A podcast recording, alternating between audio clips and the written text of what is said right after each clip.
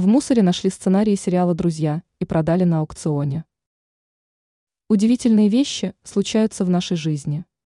Иногда благодаря им даже кое-что выкинутое на мусор приносит большие деньги. Именно так случилось со сценариями к двум сериям популярного сериала «Друзья». Их нашли на мусоре четверть века назад, а недавно на аукционе сумели продать за более чем 22 тысячи британских фунтов стерлингов. Об этом информирует МИ «Россия» сегодня со ссылкой на заявление представителей аукционного дома Хэнсонс. Они сообщили, что изначально сценарии оценивались в пределах от 600 до 800 фунтов.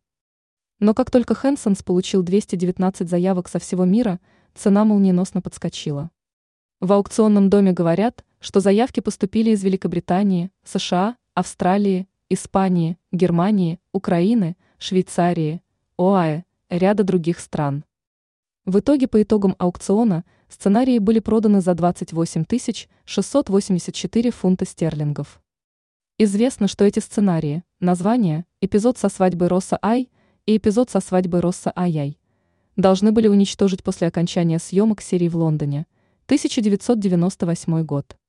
Однако бывшая сотрудница студии в британской столице случайно нашла их и забрала себе.